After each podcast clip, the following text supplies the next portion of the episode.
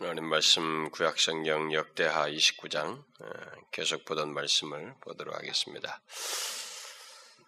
어, 역대하 29장 15절부터 29절 19절 계속 몇 주 동안 이걸 봤는데 오늘로 삼아 이 구절을 넘어가고 다음 그 다음으로 넘어가야 될 것 같습니다. 특별히 18절 19절이 주된 내용이 되겠습니다만은 우리가 15절부터 19절 우리 한 절씩 아, 이건 뭐 그냥 같이 통독을 합시다. 계속 많이 봤던 말씀이니까 15절부터 19절 우리 함께 통독하겠습니다. 시작. 저희가 그 형제를 모아 성결케 하고 들어가서 왕이 여호와의 말씀대로 명한 것을 조차 여호와의 전을 깨끗게 할세 제사장들도 여호와의 전 안에 들어가서 깨끗게 하여 여호와의 전은 있는 모든 더러운 것을 끌어내어 여호와의 전들의 이름에 레위 사람들이 취하여 바깥 기드론 시내로 가져갔더라.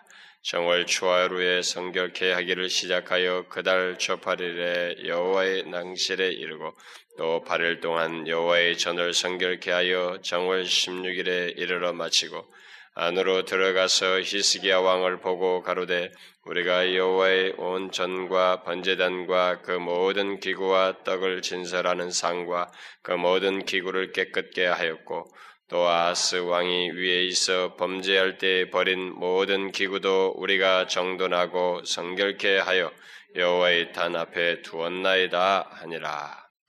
우리가 정돈하고 성결케 하여 여호와의 탄 앞에 두었습니다.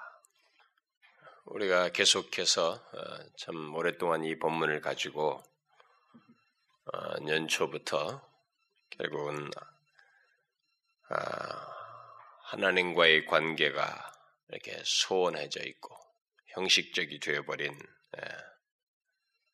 그래서 거의 망가진 이 이스라엘 백성들이 예. 그래서 하나님의 진노가 그들 가운데 머물러 있는 예.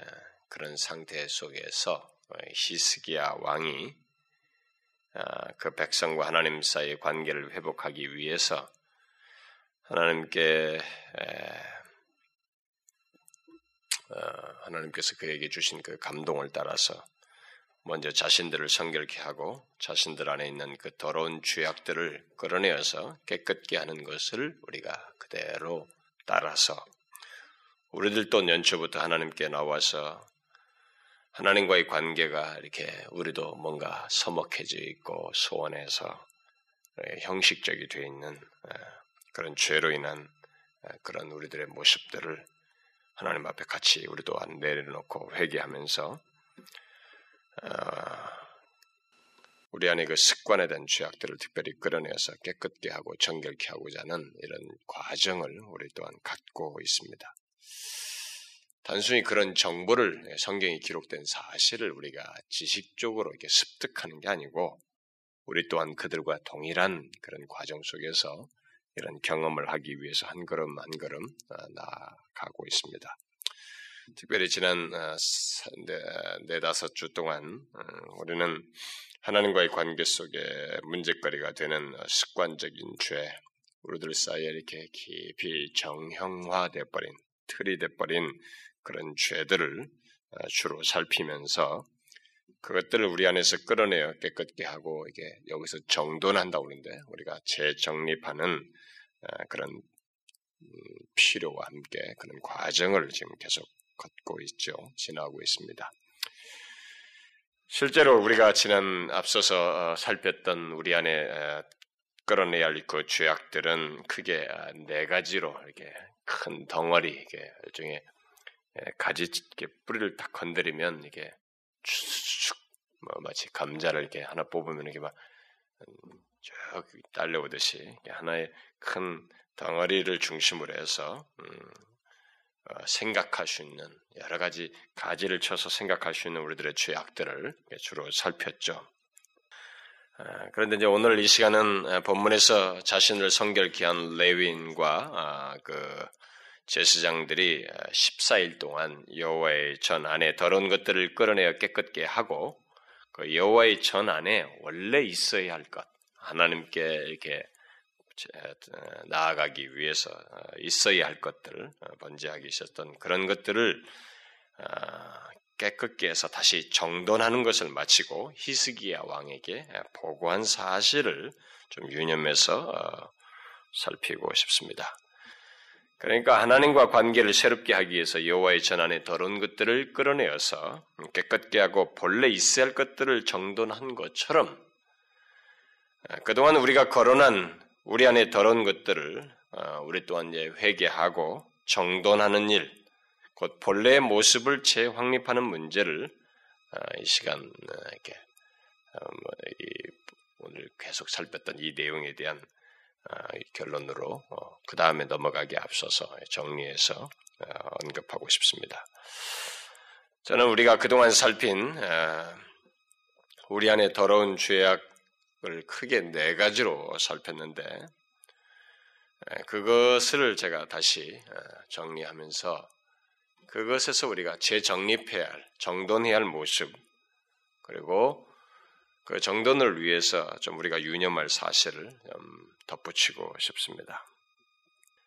사실 우리는 이 히스기야에 의해서 뭐 개혁, 부흥, 뭐 어떤 것으로 설명하든 좋습니다만은 이런 개혁의 어떤 과정을 우리도 걷기 위해서 반드시 통과해야 할 내용이 이 본문에 기록된 것과 같은 내용입니다.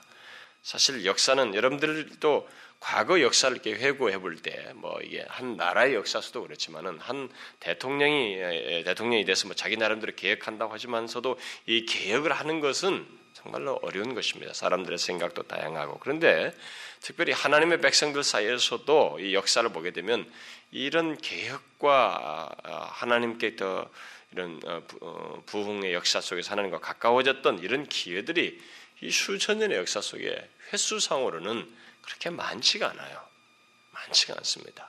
그러니까 참 그게 쉽지가 않아요. 사람들은 그 과정을 그 개혁하는 과정 속에서 하나님 앞에 그 자신들을 이렇게 새롭게 해서 나오는 과정 속에서 반드시 이게 자기들 안에 더러운 죄악들을 끌어내야 하는 회개하고 정결케 해야 되는 이 과정이 있기 때문에 그게 사람들로 하여금 어렵게 만들어요. 거기서 사람들이 자꾸 어, 가라앉아 버리려고 그래요. 안 움직이려고 하는 것입니다. 그러나 정말 하나님과의 관계 속에서 우리가 어, 더 풍성한 관계를 갖고 정말 영적인 이런 개혁을 어, 갖으려고 할 때에 그것은 반드시 통과해야 되는 것이 우리들 안에 있는 죄를 다루는 것이에요. 그래서 우리가 그동안 살핀 우리 안에 이 더러운 죄악들을 그냥 머릿속으로 기억적으로만 기억하면서 아는 정도가 아니고 실제 그것을 우리는 하나님 앞에 내려놓아야 되죠. 그것은 우리가 살폈던 네 가지의 그 죄악들은 다 하나님과의 관계에 직접적인 그 연관성이 있는 것입니다. 하나님과의 관계를 누리는 데 있어서. 그래서 관계를 새롭게 하기 위해서는 반드시 끌어내서 깨끗게 해야만 합니다. 왜냐하면 그것들이 다 하나님과의 관계를 가까이 하기는 가까이 하기 위해서 관계 속에서 어, 다이 걸림돌이 되는 것들이기 때문에 관계와 밀접한 것들이기 때문에 꼭 우리가 다루어야 돼요.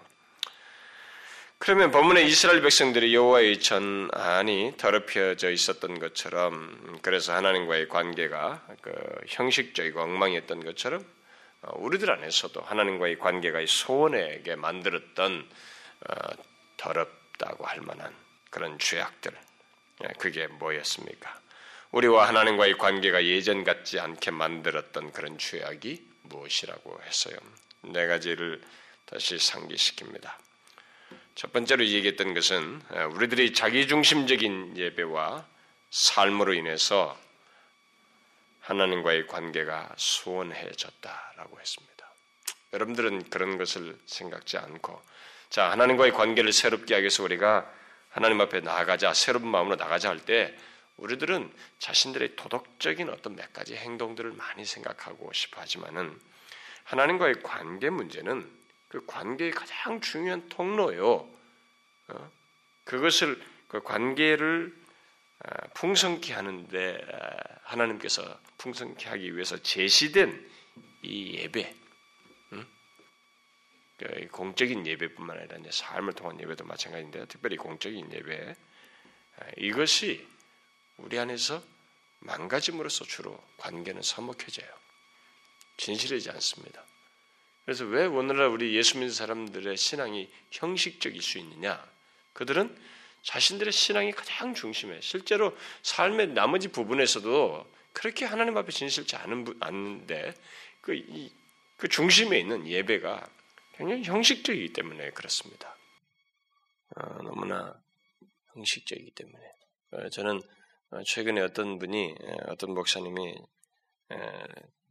자기가 어느 교회에서 이렇게 예배를 드리는데 어, 이렇게 2층 우리가 지금 중위층이 있었던가 보죠. 중위층에서 이렇게 예배를 밑에 보는데 장관이 들어는 거예요. 장관 예배를 드리는데 와 놀랬다는 거죠.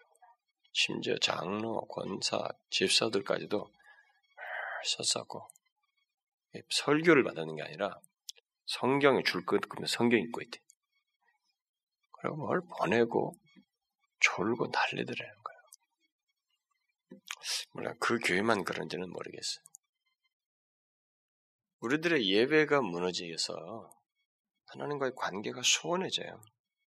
예배 속에서 하나님을 의식하고 경외하며 감사의 마음으로 드리는 것 대신에 준비되지 않은 마음과 죄악된 삶의 연장선상에서 자기 욕심을 가지고 자기 중심적으로 예배드리는 모습이 우리들 사이에 어떤 식으로든 서서히 우리는 굉장히 그것을 강조했음에도 불구하고 우리들도 관계가 멀어졌다고 그랬을 때 원인은 뭘로 찾을까? 여호와의 전안이 더럽혀진 것처럼 뭔가 하나님께 나아가는 통로에 뭐가 문제가 있는 것이에요. 근데 그걸 저도 부인할 수가 없겠어요. 비교적으로 나았다고 하지만은 사실 우리는 그것이 이전에 비해서 확실히 서서히 문제가 됐고 우리들이 자기중심적인 그런 모습으로 하나님께 예배하는 정말로 안 고쳐지는 그런 모습 우리들에게도 있단 말이에요. 그래서 어느새 우리들에게도 그것이 익숙해져서 예배가 예전 같지 않은 모습을 갖고 그래서 하나님과의 관계가 소원해지는 그런 내용이 있게 됐단 말이죠. 그래서 우리가 이런 것들을 끌어내어서 깨끗게 하고 새롭게 정립해야 한다는 것이에요. 어떻게 해요? 우리에게 은혜를 베푸셨고 또 베푸실 하나님을 기대하며 그를 만나고 싶어 하는 예배 속에서 여러분 예배하면은 여러분들이 사람을 만나고 가서 뭘 해야 된다는 생각이 여러분들에게 지배하면 안 되는 것입니다. 아, 오늘 내가 국당번이지 가서 말이에요. 국부터 생각하고 오늘 가서 막 빨리 그, 그, 그 그룹들에게 뭐 인도해야 되는데 그 어, 인도할 내용부터 생각하는 게 아니고 아, 오늘 가서 오랜만에 누굴 만나야지 말이에요. 우리 아이는 뭐 교회 가면 누구인데 애들하고 같이 논다는 것이 우리가 뭐 그러면 안 된다 이렇게 말해. 그게 애 수준인 거예요. 어린아이 수준인 것입니다. 하나님이 생각하네. 예배하면 하나님을 생각합니다. 그래서 이 부분을 우리가 긴히 체크해야 돼요.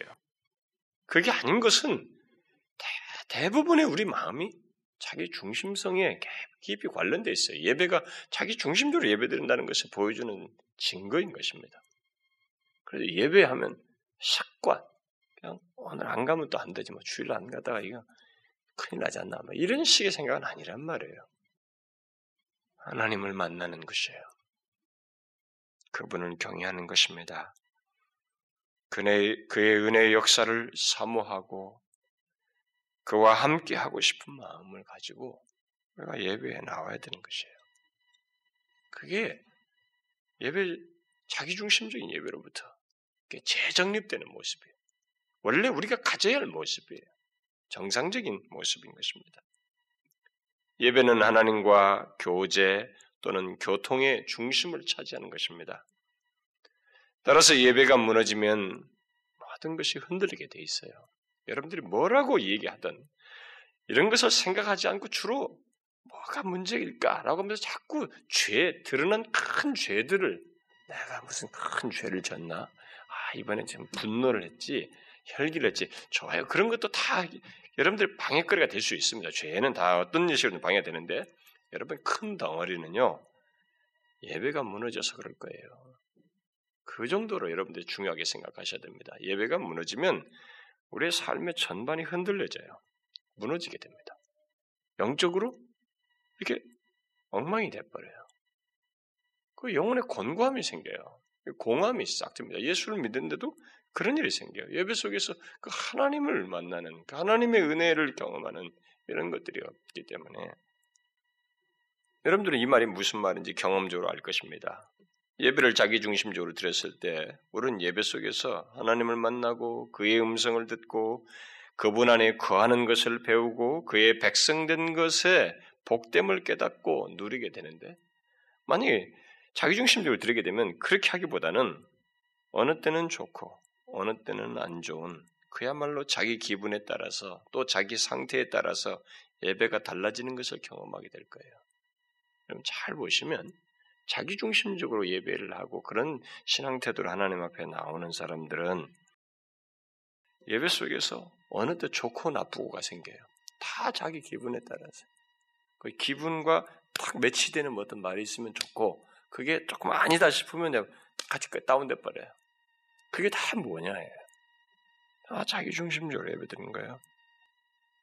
그것은 하나님께 경배와 찬송을 드리며 예배의 주도자가 되시는 하나님 안에서 성령 안에서 은혜와 복을 얻는 예배를 드렸다기보다는 자기 위안을 위한 위로용 예배를 드리는 것이 되는 것입니다. 그러므로 그 같은 우리의 왜곡된 마음과 그에 따른 예배 행위를 이제 우리는 끌어내서 회개해서 돌이켜야 된다. 이런 것들은 회개할 내용이라고 생각 하는 거예요. 내가 그냥 맘 먹고 한번 하지 뭐. 어, 맘 먹고 다음부터 결심해서 한번 해보지 뭐. 그럼 오늘 잘 예배는 빠르게 드린다고 얘기 들었으니까 다음부터 좀 일찍 나오고 예배 한번 드리지. 고치면 된다고 생각. 여러분들 결심에 의지하려고 그래요. 여러분 그렇지 마세요. 그것이 있어야 되겠지만은 우리들이 그런 식으로 하나님 앞에 예배를 드리지 못했고 자기중심적이었다는 이 죄를 아프게 하나님 앞에 회개를 함으로써 돌이킬 수 있는 자극과 발판이 있어야 되는 거예요. 아, 과거는 다 덮어버리고 이제 내가 결심하지. 그렇게 해서 지켜져요, 여러분. 그동안 우리 교회에서 그렇게 해서 몇 번 그런 제가 예배에 대해서 뭐 강조하거나 뭐 이런 거 하면 그 다음 주에 한 주, 한두 주 딱 달라져 다시 원점 돌아가지 않습니까? 왜 그런 일이 생기시나요? 계속 그 사람은 자기 중심적으로 가는 것이에요. 그럴 수밖에 없는 것입니다. 자신이 그동안에 자기 중심으로 예배한 것이 얼마나 하나님과의 관계를 소원하게 만들었던 걸림돌이었는지 심각하게 여기지 않냐고 그것을 죄로 여기지 않냐고 회개를 하지 않았기 때문에 다시 돌아가는 거예요. 자기 의지만 결심에만 의존하기 때문에 그런 일이 생기는 것입니다. 그것은 회개하고 돌이킬 일이에요. 회개하고 재정돈해야 돼요. 회개하고 정돈하는 것이에요. 그걸 회개하고 끌어내고 새로운 하나님과의 관계 속에서 예배, 온전한 예배를 드리는 재정립을 해야 되는 것입니다.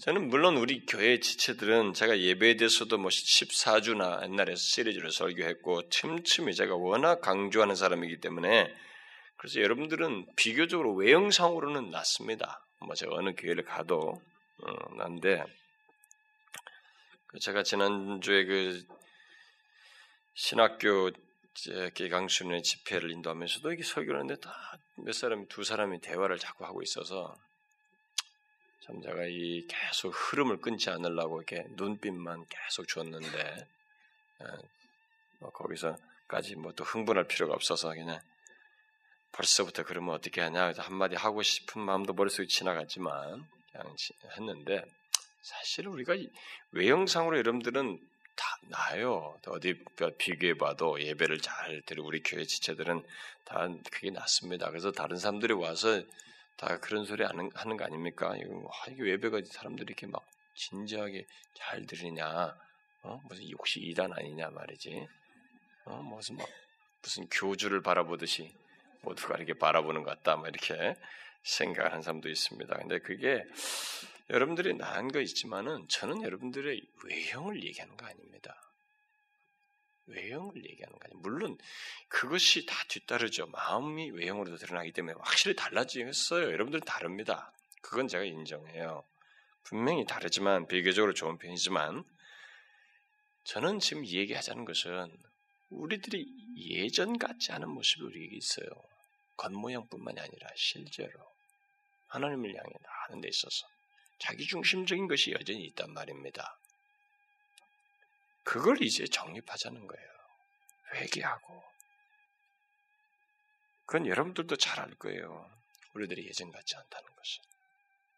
그래서 저는 지금 예배 드릴 때 단순히 여러분들이 차분하게 말씀을 잘 듣고 있는 그것을 말하지 않습니다. 그것이 아니라 어느새 우리들이 다시 예배를 자기중심적으로 드리는 것, 그것이 여전히 있다는 것이에요. 그리고 그렇다고를 생각지 않는 거예요, 사람들이. 그걸 회개라는 걸 해보질 않았기 때문에 그런 것을 그냥 태도 고친다, 내가 한번 의지로 고친다는 정도로만 생각했지 회개를 안 해보았기 때문에 사람들이 이것을 자신 못 고치고 있는 거예요. 계속하고 있는 것입니다. 우리들이 언제 계속 그런 모습을 가지고 있는 거예요.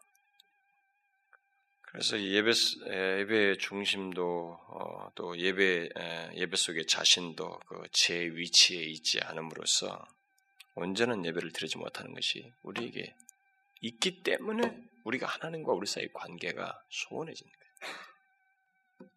그런 것이 있음으로 인해서 각자 우리 교회적으로도 이렇게 영적으로 충만하지 못하는 일이 있을 수 있겠고 우리 개인의 삶에서도 예배가 무너지니까 삶이 흔들리는 것이에요.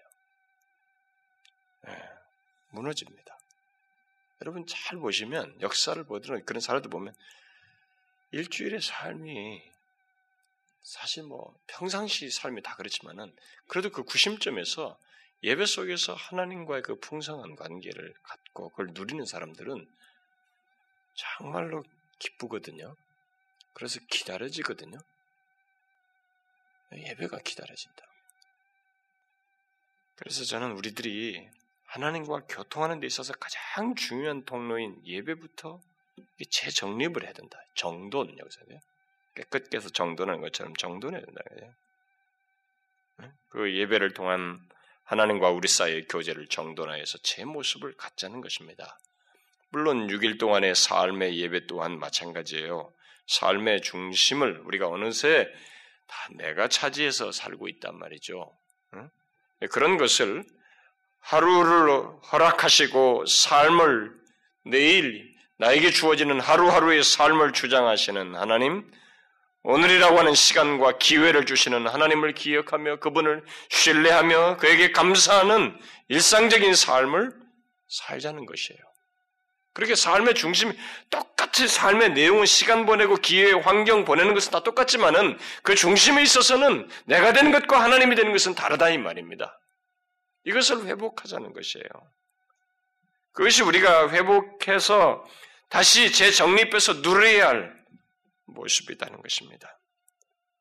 일주일의 중심에 공적 예배를 두고 그 예배 속에서 내 중심적인 예배가 아니라 하나님을 사모하여 감사하는 그런 예배를 드리는 중심의 회복을 하자는 것이고 삶 속에서도 아, 일어나면서부터 잠자리에 들고 모든 것의 중심을 허락하시니까 하나님이신 것을 기억하고 자신들에게 뭘 맡긴 일하는 가운데서도 허락된 시간을 사용하는 데서도 그 하나님을 기억하고 그에게 감사하면서 사는 삶을 살자는 것이에요. 여러분 이런 중심의 변화가 우리에게 속히 있어야 된다는 것입니다. 그게 관계 회복이 우리 안에 있는 더러운 것들을 끌어내서 재정립하는 것에 중요한 내용인 것입니다. 여러분들은 제가 이런 내용들을 적용하자고 할 때 우리가 우리 안에서 더러운 걸 끌어낼 때 아마 도덕적인 행동들 몇 가지를 자꾸 생각했을 거예요. 우리들은 회개는 그런 거죠. 주로 회개지 않습니까?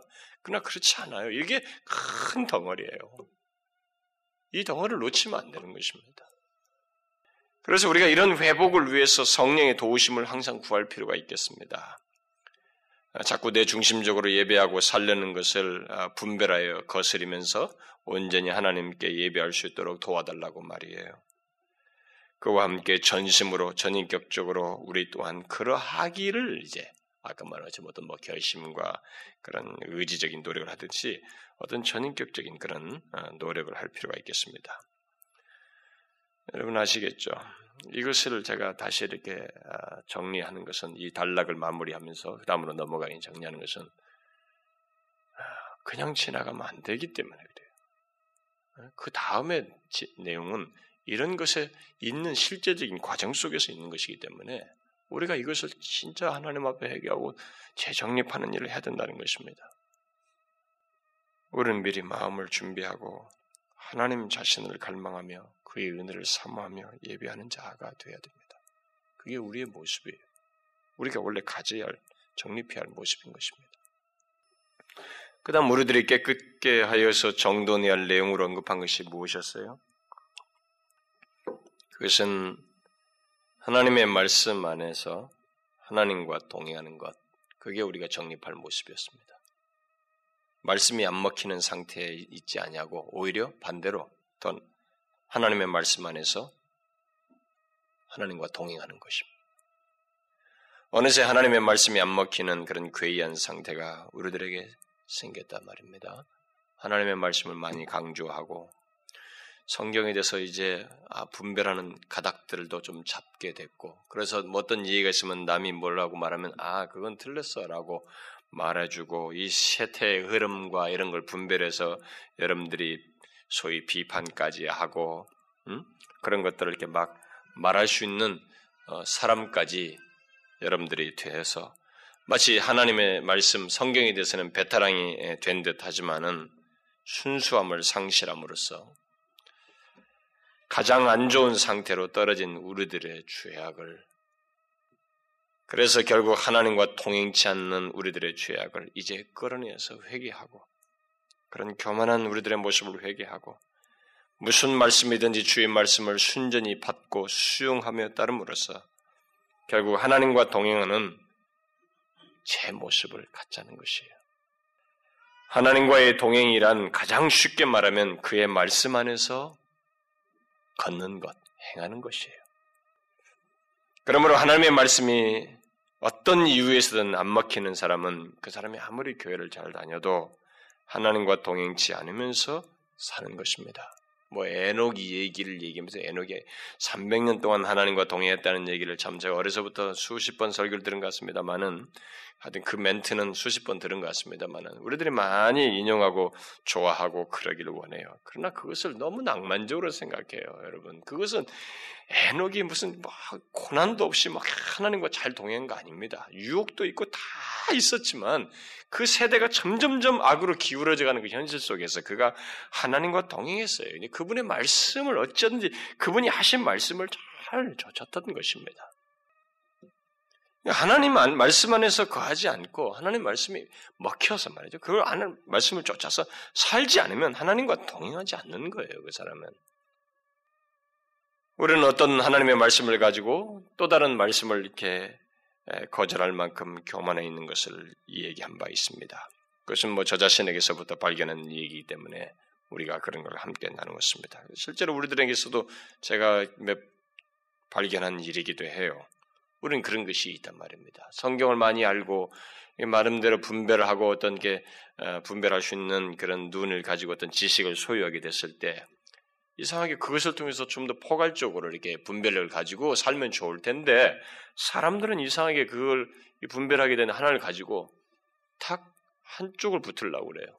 이걸로 다른 것을 자기 기호를 따라서 어떤 걸 잘라내 버리고 이 말씀은 잘라내고 저 말씀은 잘라내고 자기에게 편리한 것들, 자기의 기호적인 성향이 있는 것들만 좋아하려고 합니다.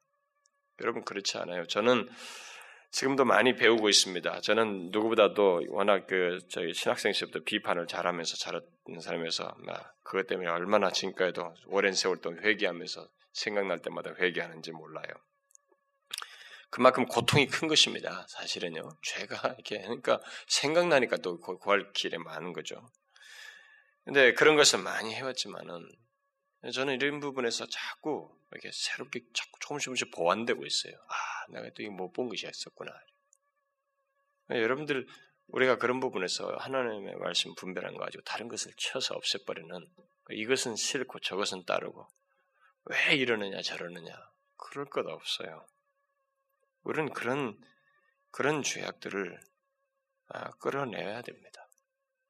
우리가 지난 몇 년 동안에 음, 몇 년 동안의 시간 속에서 자신조차도 모를 정도로 그런 모습이 우리 가운데 생겼습니다만은 그것은 분명히 죄악이에요. 하나님과의 관계를 이렇게 소원하게 만드는 결정적인 내용 중의 하나입니다. 우리가 그걸 재정돈해야 된다는 것입니다. 다시 말해서 하나님의 말씀 안에서 하나님과 동행함으로써 다시 하나님과의 관계를 회복해야 된다는 것이 그에게 가까이 나아가야 된다는 것입니다. 저는 이 일을 꼭 하기를 원해요. 그것을 위해서 모든 말씀을 나의 유익을 위한 것으로 들으셔야 됩니다.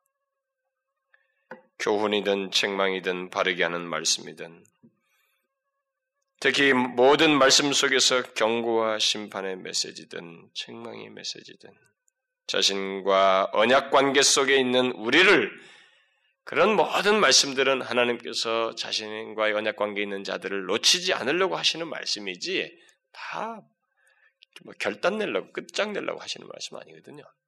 음. 하나님의 경, 경고, 심판의 메시지 그것은 뭐예요? 그 언약 가운데 있는 자기 백성을 안 놓치고 싶어서입니다.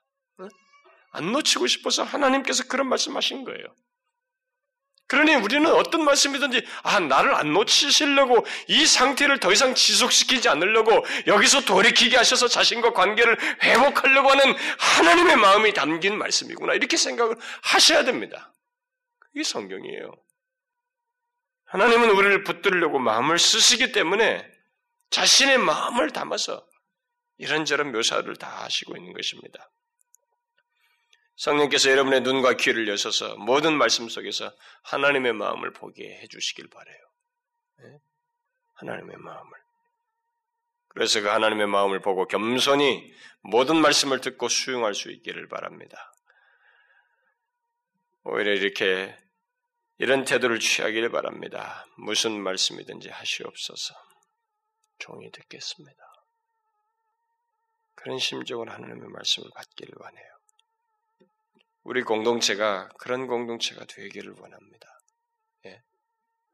우리 공동체가 하나님 말씀을 많이 배워서 교만한 것이 아니라 더 겸손해서 하나님 무엇이든지 말씀하세요. 우리가 듣겠습니다. 라고 하는 예, 그런 모습을 가장 우리의 장점으로 가지고 있는 그런 공동체가 되길 원해요. 하나님의 말씀을 조금 알고 배운 것이 자신을 교만하게 하는 것만큼 해악스러운 거 없습니다. 어, 저희 지난 날을 봐도 그렇지만은 그건 해악스럽죠. 여러분 하나님의 말씀이 안 먹히는 자가 아니라 하나님 말씀 안에서 꼴을 먹고 생기를 얻고 하나님과의 풍성함 그러니까 하나님과 동행하는 그런 모습 또 그 안에서 안전과 기쁨을 얻고 심지어 그 안에서 그의 복과 은혜를 누리는 그런 자가 되자는 것이에요. 그것은 교만하지 않아야 가능합니다. 오직 겸손과 순전함으로 말씀을 들을 때, 받을 때 가능한 것이에요. 여러분, 그것이 우리가 재정립할 모습이에요. 회개하고. 그래서 자신이 하나님의 말씀을 교만히 듣고 행했던 것을 해결을 하고 넘어가야 돼. 그렇게 하자고 이제부터 결심할게요. 이렇게 하면 안 된단 말이에요. 태도 조금 바꾸는 것으로는 안 되죠, 여러분. 또 다시 돌아가요. 이 교만과 자기 중심성은 끝없이 고개를 들게 돼 있기 때문에 그것이 나에게 얼마나 죄악이었구나. 그동안에 내가 그런 식으로 하나님의 말씀을 대했구나라는 것이 죄였다고 하는 것을 알고 하나님과 우리 사이 걸림돌인 여호와의 전환에 더러운 것에 해당하는 것이라는 것을 알고 회개하고 이런 상태를 회복하자는 다시 정돈하자는 것입니다. 여러분 무슨 말인지 아시겠죠? 이건 우리 교회가 꼭 해야 될 일이에요. 그리고 세 번째와 네 번째로 우리 안에서 끌어내어 정돈할 것으로 말한 것이 무엇이었어요? 무엇이었습니까? 그것은 하나님과 그의 말씀이 경히 여겨짐으로써 앞에 첫 번째와 두 번째 일이 있음으로 인해서 우리 안에 생기는 도덕적인 타락에 대한 것이었습니다. 어떤 도덕적 타락이 있다고 그랬어요? 여러분 하나님과 그의 말씀이 안 먹히게 될 때 우리에게는 도덕적인 타락이라는 게 생긴다 이게. 도덕적 타락이라고 하는 것은 가서 허랑방탕하는 것만이 아니고 자신의 삶 속에 다른 사람들과의 관계 속에 그 자신의 말과 행위 속에 하나님과 그의 말씀이 없는 것이 바로 도덕적 타락이다라고 했습니다. 잘 이해하셔야 됩니다. 하나님 백성은 특징이 자신의 삶의 전, 존재와 삶의 전 영역이 하나님과 관련되어 있다는 것입니다. 그분의 삶, 우리의 삶 속에 하나님이 계시다는 것이에요. 그분이 인정된다는 것입니다. 그리고 그분의 말씀이 있다는 것이에요. 그분의 말씀을 따른다는 것입니다. 그런데 이것이 없다는 것은 내가 타락한 상태에 있다는 것입니다. 도덕적으로. 그래서 우리가 세 번째, 네 번째가 다룬 것이 그거 아니었어요? 우리들의 관계가 무너진 것, 그리고 우리의 말과 행위 전반이 무너진 것을 얘기했습니다. 그런 도덕적인 타락들은 우리들이 다른 사람들과 갖는 관계 속에 또 우리의 말과 행위 속에 하나님과 그의 말씀이 없기 때문에 일어나는 것이다라는 것을 얘기했습니다. 그러면 우리 안에 그 같은 도덕적인 타락을 우리가 어떻게 끌어내어 깨끗게 하고 재정돈, 재정돈하는 모습이라는 것은 어떤 것이겠어요? 그것은 우리들이 다른 사람들과의 관계 속에서 또 우리들의 모든 말과 행위 속에서 다시 하나님과 그의 말씀을 두는 거예요. 의식하는 것입니다. 이게 우리가 도덕적 타락에서 재정돈하는 것이 끌어내서 회개하고 재정돈하는 것입니다. 그래서 우리들이 그동안에 다른 사람들과의 관계 속에서 그리고 우리들의 말과 행위 속에서 하나님과 그의 말씀을 의식치 않고 살아왔던 것들을 회개하고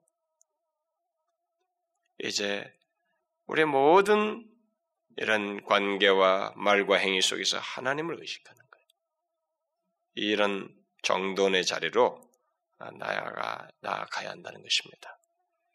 자기중심적이고 교만한 마음으로 다른 사람과의 관계를 갖던 것 대신에 어, 여러분 그 쉘던이라는 사람이 쓴 거죠. 음, 예수님이라면 어떻게 하실까라는 책 제목이죠. 오래전 그런 책은 좀 읽어보세요, 여러분.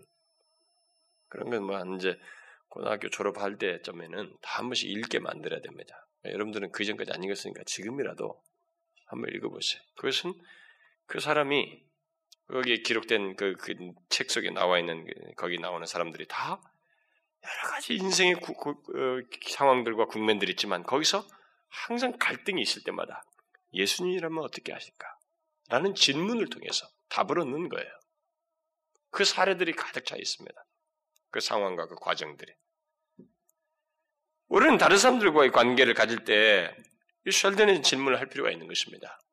예수님이라면 어떻게 하실까? 한번 다른 사람과 관계에서 한번 예수님이라면 나처럼 대할까? 나처럼 거칠게 말할까? 교만에 대할까? 아니죠. 예수님은 다른 사람들을 어떻게 대하셨어요? 특히 자기 제자들을 어떻게 대하셨습니까? 예수님께서 말씀하셨죠. 내가 너희를 사랑한 것 같이 서로 사랑하라.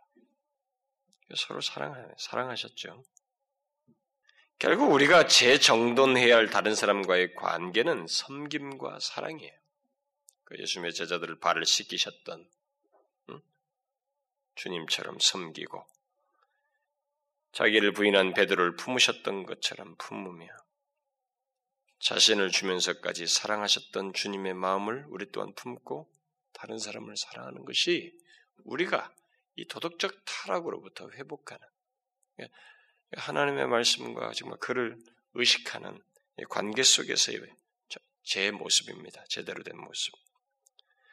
저는 자주 말합니다만은 누군가를 이렇게 사랑한다는 것은 다른 사람들을 이렇게 주님이 말씀하신 대로 서로 사랑한다는 것은 자기를 잘해주는 사람, 그러니까 그또 그런 잘해주는 사람 사랑하는 것은 이 세상에서 흔한 얘기 사랑 타령의 그 사랑의 정의예요. 근데 성경이 말하는 것처럼 그렇게 사랑한다는 것은 본성상 어렵다는 걸 잘 압니다. 그러나 그리스도의 그 사랑을 받은 우리 그리스도인들 그리고 주님 때문에 또 성령의 도우심 때문에 그 우리 그리스도인들은 그 사랑을 할 수 있어요.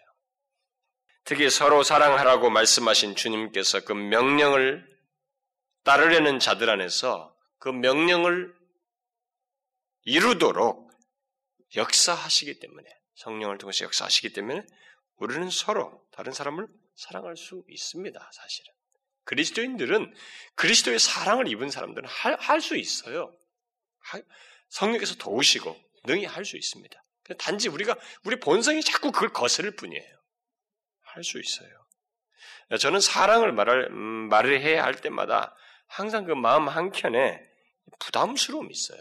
제가 지난주, 지난주 그 오후에도 제가 그 음, 사랑 서로 사랑하는 문제를 또 다시 얘기했습니다만은 한켠에 부담스러움이 있어요. 음, 어떤 때는 그냥 사랑이라는 말을 그만하고 싶어요. 뭐 빼고 싶습니다. 근데 그게 하나님 사랑이든 다른 사람 사랑이든 성경 처음부터 끝까지 다 있는데 그 많은 만큼 많이 말을 해야 되는데 너무 적게 하는 것이에요. 그, 그게 부담 때문에 그래요. 그만큼 자신이 없고 실패에 대한 두려움이 있고 실패에 대한 이 일종의 그 캥김이 있어서 그래요. 좀 정상적인 말은 생각 안 나고 그런 말만 생각. 그러니까 자꾸 안 나와요. 안 하고 싶어요. 정말 빼고 지나가고 싶습니다. 그러나 주님의 사랑을 받은 자잖아요, 우리는. 그래서 사랑이 무엇인지 알게 된 사람들 아닙니까? 그리고 주님은 우리가 실패할 것 다 알면서도 말씀하신 분이거든요. 서로 사랑할 때 그것을 완벽하게 할 거라고 생각지 않으셨어요. 우리가 실패할 걸 아셨음에도 하신 것이에요. 왜 그렇게 하셨을까요? 아셨음에도. 주님은 자신이 무엇인가를 명령하셨을 때는 명령에 대한 약속을 반드시 내포한다고 했죠, 제가. 그러면 우리가 서로 사랑하려고 할 때 자신이 도우셔서 도우실 것을 약속하신 거예요. 도우셔서 결국 자신을 드러내고 드러내기를 원하신 것이에요. 그 주님은 그것을 이루고 싶어 하실 뿐이에요. 아, 그러니까 하나님은 주님은 그렇게 할 수 있도록 어, 우리 안에서 역사하실 것이기 때문에 우리가 사실은 두려워할 필요가 없어요. 우리가 본성만 자꾸 그 본성을 따라 따르는 건데 따르지 말 따르지 않으려고 하면 되는 것입니다. 우리는 그 권면을 따라 성령의 감동을 따라서 자꾸 마음을 열면 되는 것이에요. 우리는 그런 사람들이다 이 말입니다. 그러므로 자기중심적이고 교만한 마음으로 갖는 다른 사람들과의 관계 대신에 주님처럼 서로 섬기고 사랑하고 남을 나보다 낮게 여기는 그런 제 모습을 우리가 가져야 된다. 그게 우리가 가져야 할 제 모습이에요. 이 제 모습을 안 갖고 있으니까 도덕적으로 삶이 무너지니까 하나님과의 관계가 계속 소원해지는 것이. 삶 속에 이, 이 문제 중에 하나가 이 관계란 말이에요. 관계.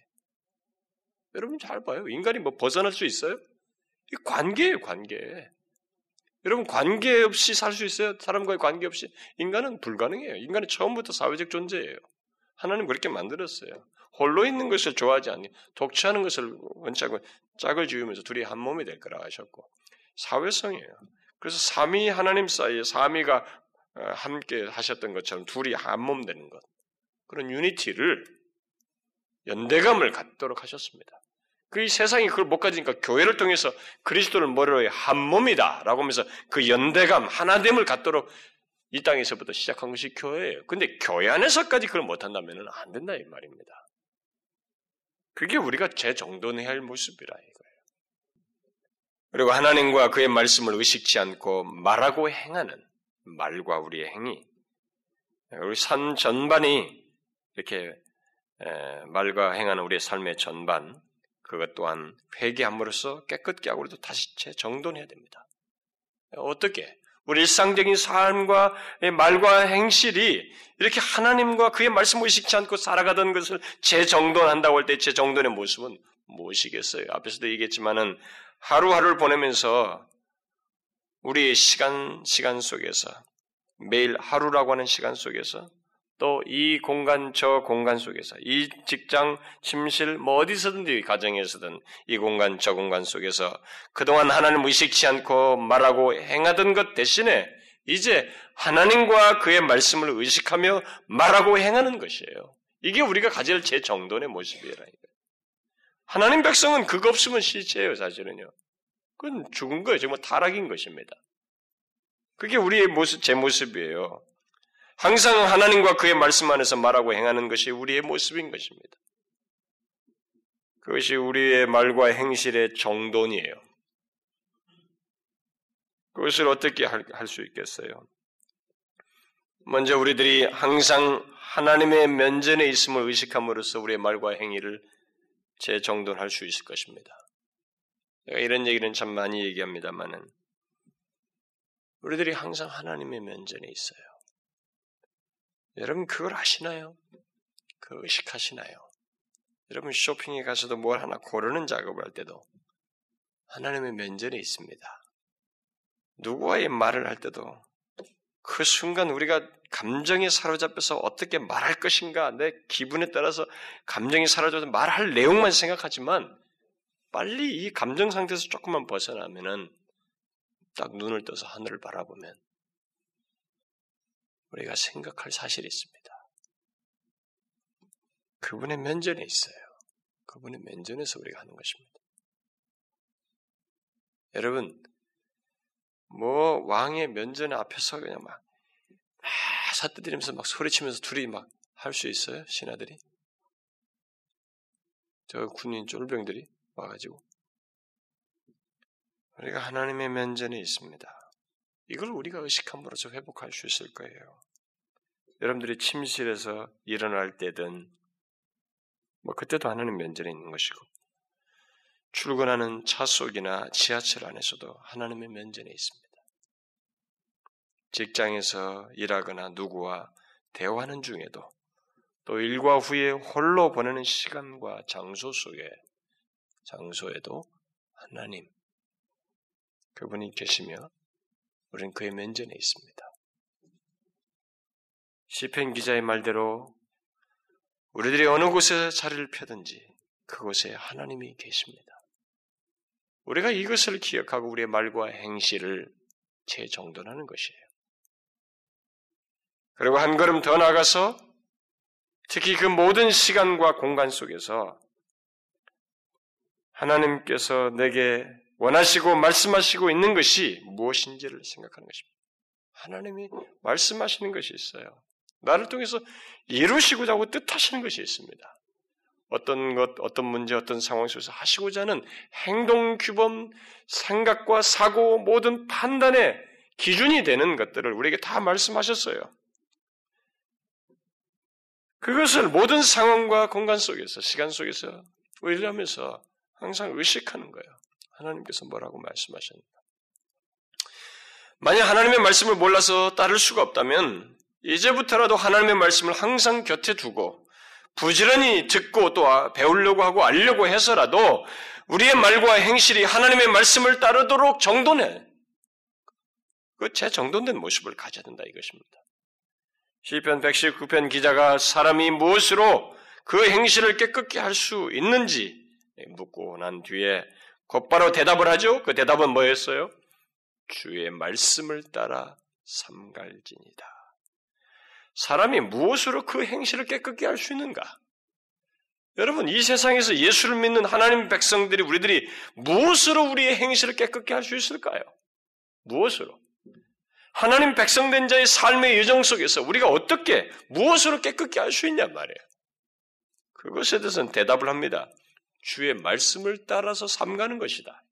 그것이 우리의 행실을 깨끗게 하는 것이라는 거예요. 우리의 말과 행실을 깨끗게 할 수 있는 길은 주의 말씀을 따라서 삼가는 것입니다. 그러므로 우리는 하나님의 말씀을 부지런히 알아야 돼요. 그런 면에서. 너무 몰라서도 못하는 사람도 있기 때문에 부지런히 알고 배우고 아직도 우리가 멀었거든요. 여러분들이 조금 뭐 교리 공부하다가 성경 공부 좀 하다가 뭐, 아, 이 따분하다고 생각하는데 여러분 참 너무, 너무해요. 그런 부분에서. 저는 목사이기 때문에 그렇, 다고 생각하지 않고 저 자신이 이 진리에 대한, 하나님 말씀에 대한 이, 이 매료 때문에 더 정말 시간이 모자라서 체력만 더 따라주고 좀 시간만 되면 더 많이 좀 알고 싶어요. 더 읽고 싶고. 근데 뭐 기회를 주는데도 그걸 여러분들이 뭐 좀 하다가 막 아, 이런 책은 재미없네 하면서 툭툭 다 여러분 한 분야 분야 분야예요. 앞으로 여러분들은 다 관련된 분야도 할 것입니다. 그 기회예요. 그때 못 읽으면 못 읽는 것입니다. 사실은. 부지런히 좀 배워서 더 알아서 그래서 그런 것들 배운 것이 결국 나에게 말씀을 따라서 삼간다고 했는데 결국 말씀을 따라서 행하고 삼가는 소스가 되잖아요.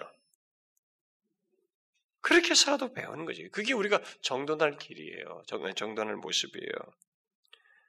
우리가 하나님의 말씀을 알고 그 말씀을 따라서 삼가는 것을 말씀을 삼가지 그 길을 따르지 않고 행실을 깨끗게 하는 길을 찾을 수 없어요, 여러분. 여러분의 행실을 깨끗게 하시는 길을. 그러므로 만일 우리들이 하나님의 말씀으로부터 멀어지면 우리는 행실이 깨끗게 되는 대신에 점점 더 오염되는 것을 경험하게 되는 것입니다. 무슨 말인지 아시겠어요? 하나님 말씀으로 멀어지면 멀어질수록 하나님의 백성들에게 있어서 이 뒤따르는 하나의 현상이 뭐냐면 행실이 오염돼요. 깨끗게 되는 게 아니라. 반대 현상이 생깁니다. 그가 진실로 하나님 말씀을 더 많이 알고 더 가까이 하고 하나님 말씀을 따라서 알고 삼가는 그 작업을 하게 될 때 그 사람은 깨끗게 되는 것이에요. 정직게 되는 거죠. 여러분들은 충분히 경험해 보았을 거예요. 그래서 여러분 기억하셔야 됩니다.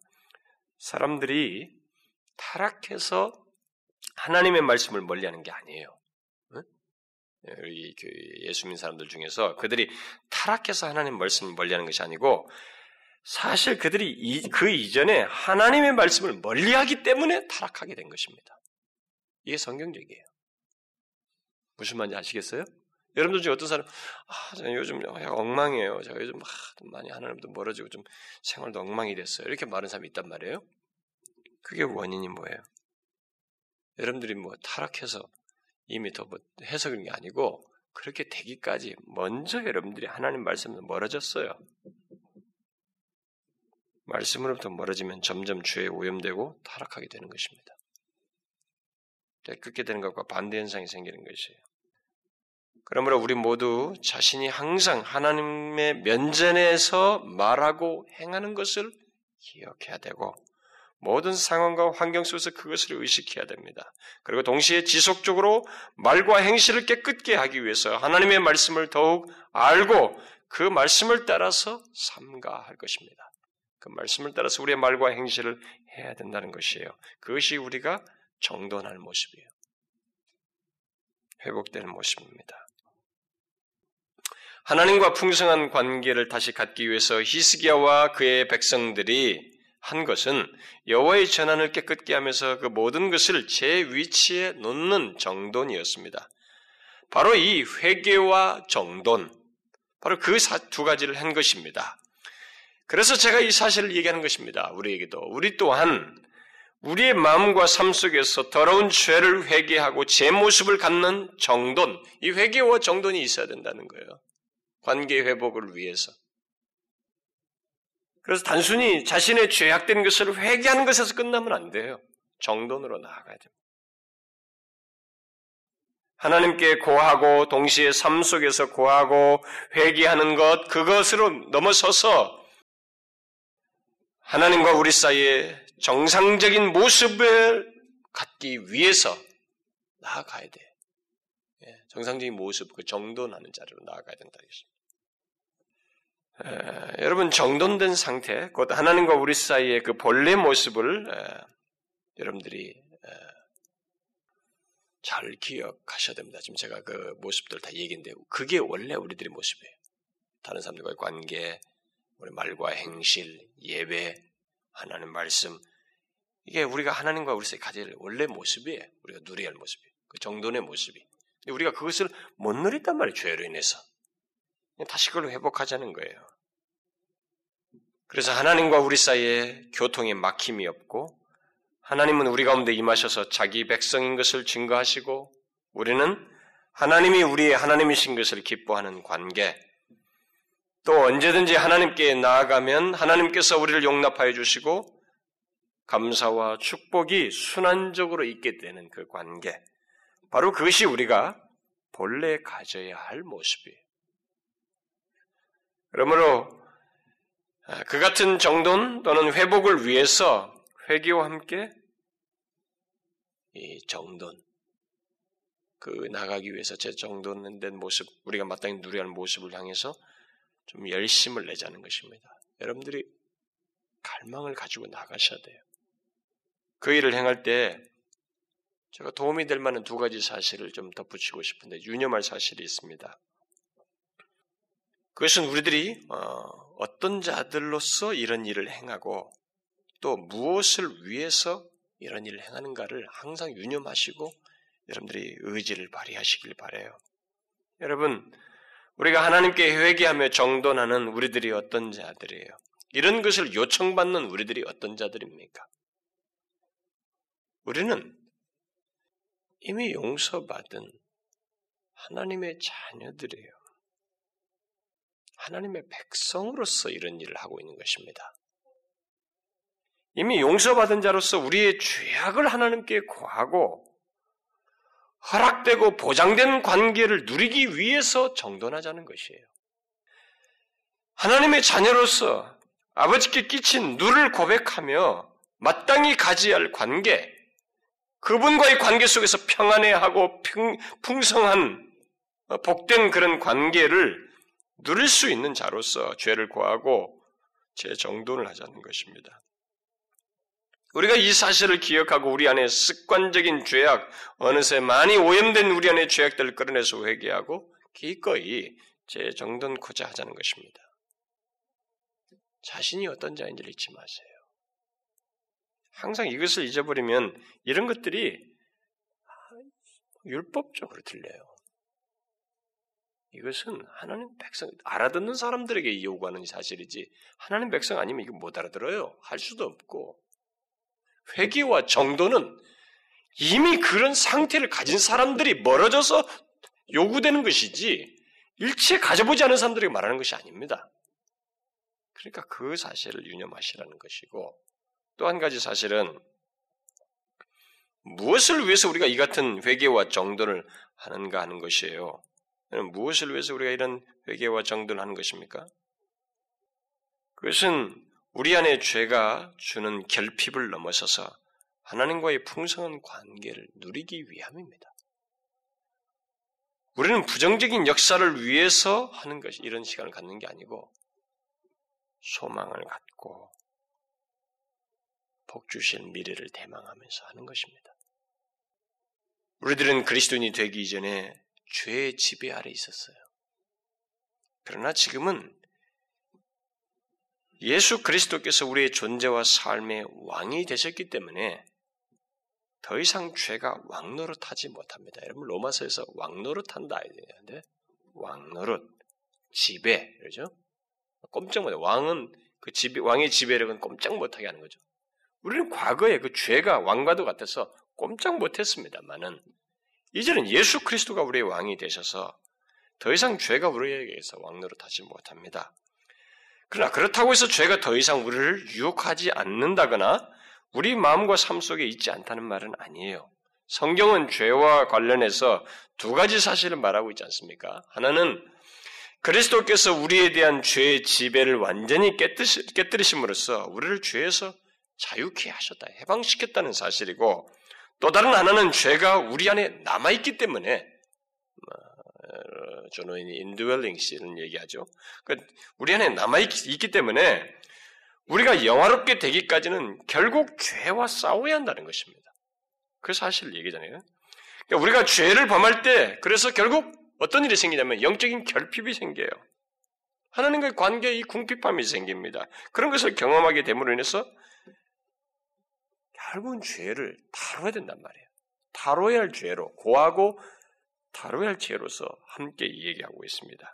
그래서 그리스도인 된 우리에게 죄의 이런 두 가지 측면 때문에 우리들은 아무리 죄를 범해도 그 죄가 다시 왕노릇하는 일은 없어요. 단지 그것이 우리의 양심을 더럽게 할 뿐이고 하나님과의 관계를 풍성하게 누리지 못하게 양심의 이 더럽혀진 양심 때문에 관계가 원활치가 않고 편하지가 않고 평안하지가 않아요.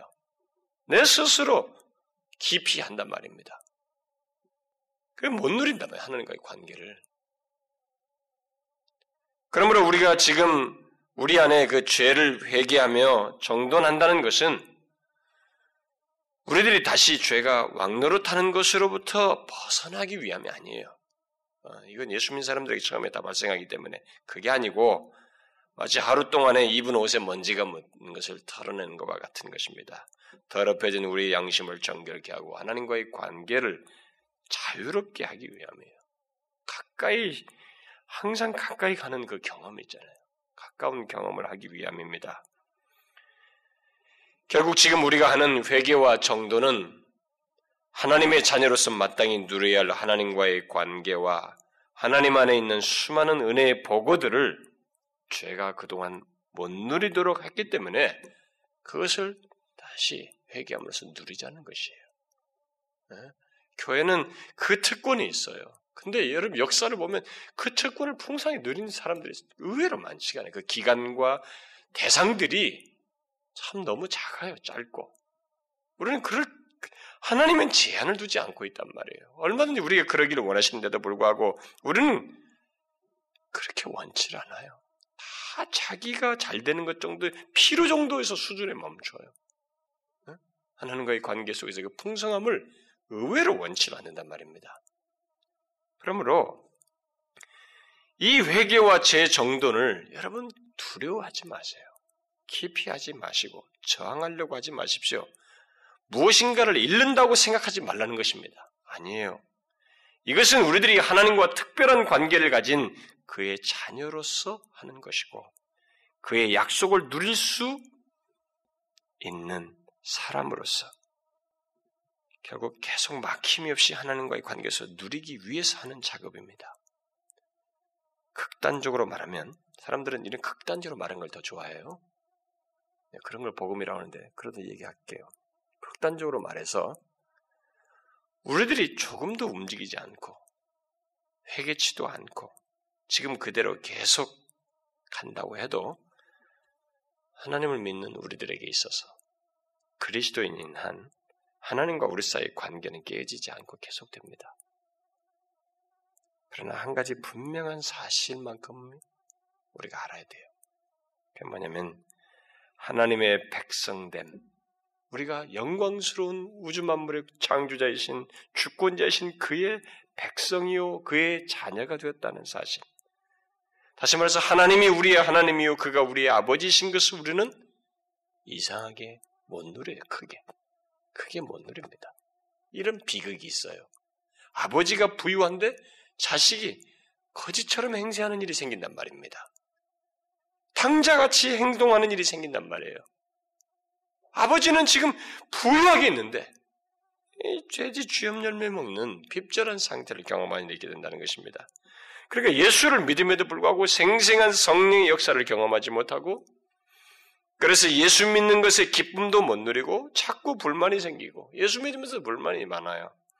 불평하게 되고 막 삶을 비관하고 말이죠. 삶에 대해서 막 중내 산에 해서고 말이죠. 그래서 예수를 믿는 것과 안 믿는 것 사이에 별 차이가 없어요. 그래서 예수 믿는 사람들이 하는 행동이 예수를 안 믿는 사람과 별로 다를 바 없는 그 모습이 있어요. 그런 게 다 뭐예요, 여러분? 아버지를 못 누리는 것이. 아버지를 못 누리는 것입니다. 여러분 얼마나 비참합니까? 여러분은 그런 상태에 계속 있기를 원하시나요? 우리 교회가 계속 그런 상태에 있기를 원하십니까? 자기 본성의 욕구와 죄의 달콤에 빠져서 계속 살고 싶으셔요? 돼지 쥐염잎이라도 좋다. 그렇게 살고, 살겠다. 그러고 싶습니까? 정상적인 신자는, 자녀는 돼지 쥐염잎만 먹고 살지 않아요. 돌아갑니다. 아버지에게. 이건 아니다. 지금 우리가 그 증상을 드러내는 거 아니에요? 하나님 이건 아닙니다. 우리가 누릴 것이. 하나님께 나아가자는 거 아니에요? 제가 교회 안에서 몇십 년을 보내오면서 특히 사역자로서의 세월을 보내오면서 특별히 최근 들어서 최근 뭐 10년 정도 생각하면 더 좋겠고 근래 들어서 그리스도인들 사이에서 발견하는 한 가지 사실은 뭐냐면 특별히 요즘 더 그렇습니다만 진실로 예수를 믿고 싶어 하지 않는다는 거예요. 여러분들이 어떻게 이해하셔도 좋습니다만 저는 반복적으로 확인하는.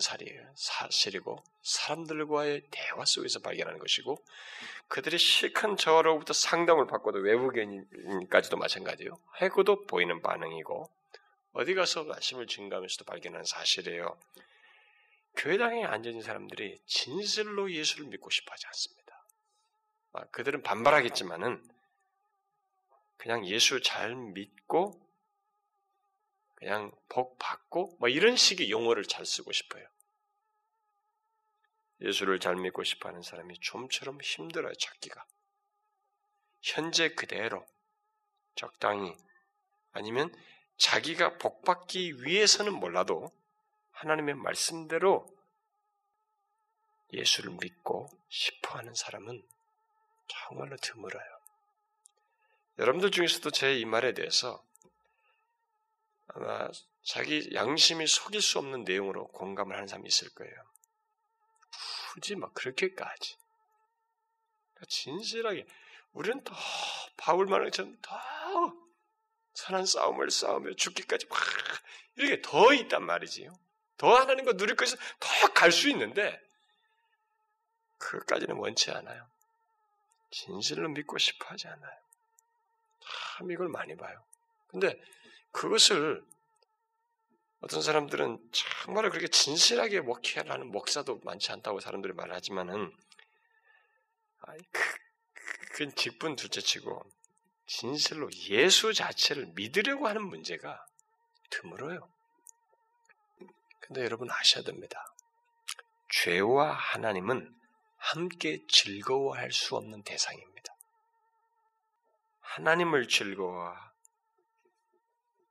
하며 하나님 안에서 은혜와 복을 누리려면 죄를 회개하고 죄로 망가진 것을 정돈해야 돼요. 이 과정이에요. 사람들은 이것을 그냥 은혜란 단어로 탁 덮어버리고 생각을 안 하려고 그래요, 생각. 아니에요, 여러분. 죄와 하나님은 함께 즐거워할 수가 없습니다.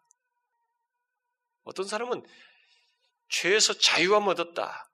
복음으로 말미암아 죄에서 자유함 얻었다. 최초의 그 구원받은 그 그것을 가지고 뒤로부터 죄와의 싸움 문제 같은 것에서 그래서 자기가 죄로 해서 그 뒤로 인해서 죄로 인해서 하나님과 관계를 못 누는 것을 다 생각을 안 하려고 그래요. 몰라.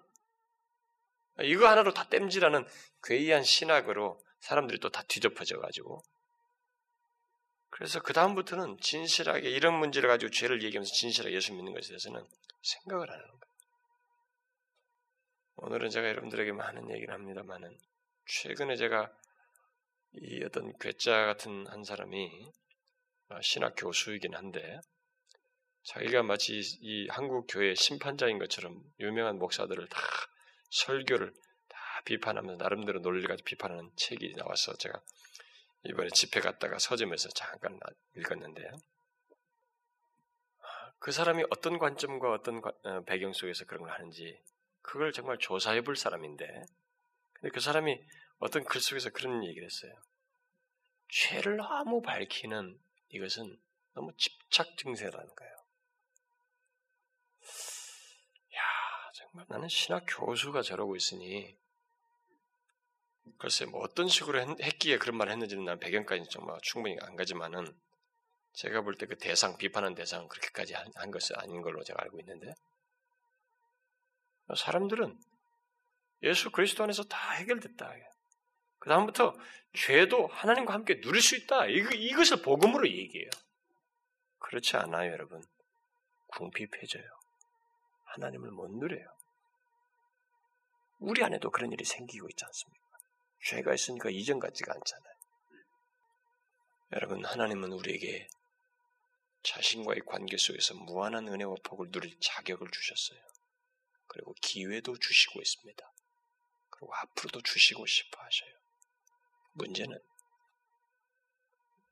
우리가 기꺼이 회개하며 정돈하는 것이에요. 여러분, 저의 이런 하나님의 말씀을 풀어서 여러분들에게 전달하면서 우리의 필요를 살펴서 반응하자는 이 문제를 한번 진지하게 생각 좀 해보세요. 우리 교회가 이대로 계속 갈 수 있어요. 뭐 그렇게 간다면 저는 막 가겠죠. 근데 저는 너무 불행스럽다고 생각이 돼요. 하나님이 우리의 하나님이신데, 풍성하신 그분이 우리 아버지신데, 왜 더 못 누리냐는 거예요. 너무 안타깝지 않습니까? 그래서 히스기야와 그 백성들처럼 우리도 우리 안에 죄를 끌어내자는 거예요. 회개하고 정돈하자는 것입니다.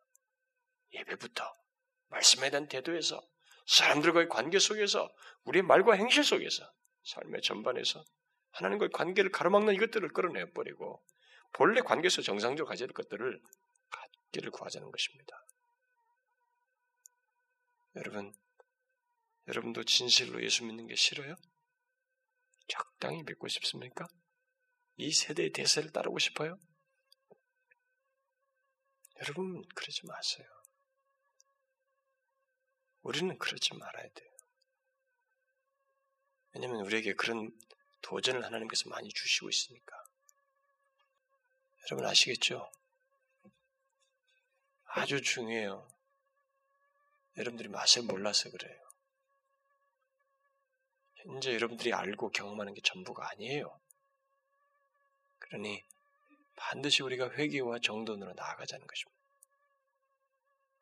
사랑하는 지체 여러분, 하나님은 우리에게 기다리셔요. 은혜 주시기 위해서. 이 믿음을 잃지 마십시오. 그리고 여러분들이 어떤 자인지를 잊지 마세요. 우리는 이렇게 할 수 있도록 부름받은 사람들이에요. 기도합시다. 하나님 아버지, 지금도 우리에게 다가오셔서 은혜를 주시기를 원하시고, 기회를 주시며 자신과 가까이 하기를 원하시는 하나님. 그러나 우리는 우리의 죄로 스스로 양심의 더러움 때문에 하나님을 누려 마땅한 하나님을 기피하고 적당한 선에서 멈추려고 하는 저희들입니다. 더 이상 나가는 것을 기피하는 어리석은 자들입니다. 주여 이 시간에 우리의 마음을, 우리의 영심을 정결케 하시고, 우리들의 모든 죄에서 기꺼이 회개하여 돌이킴으로, 이제 하나님이여 정돈된 모습, 본래 하나님과 우리 사이에 있어야 할 모습들을 가짐으로써 하나님과의 관계 속에서 누릴 풍성함들을 누릴 수 있도록 인도해 주옵소서.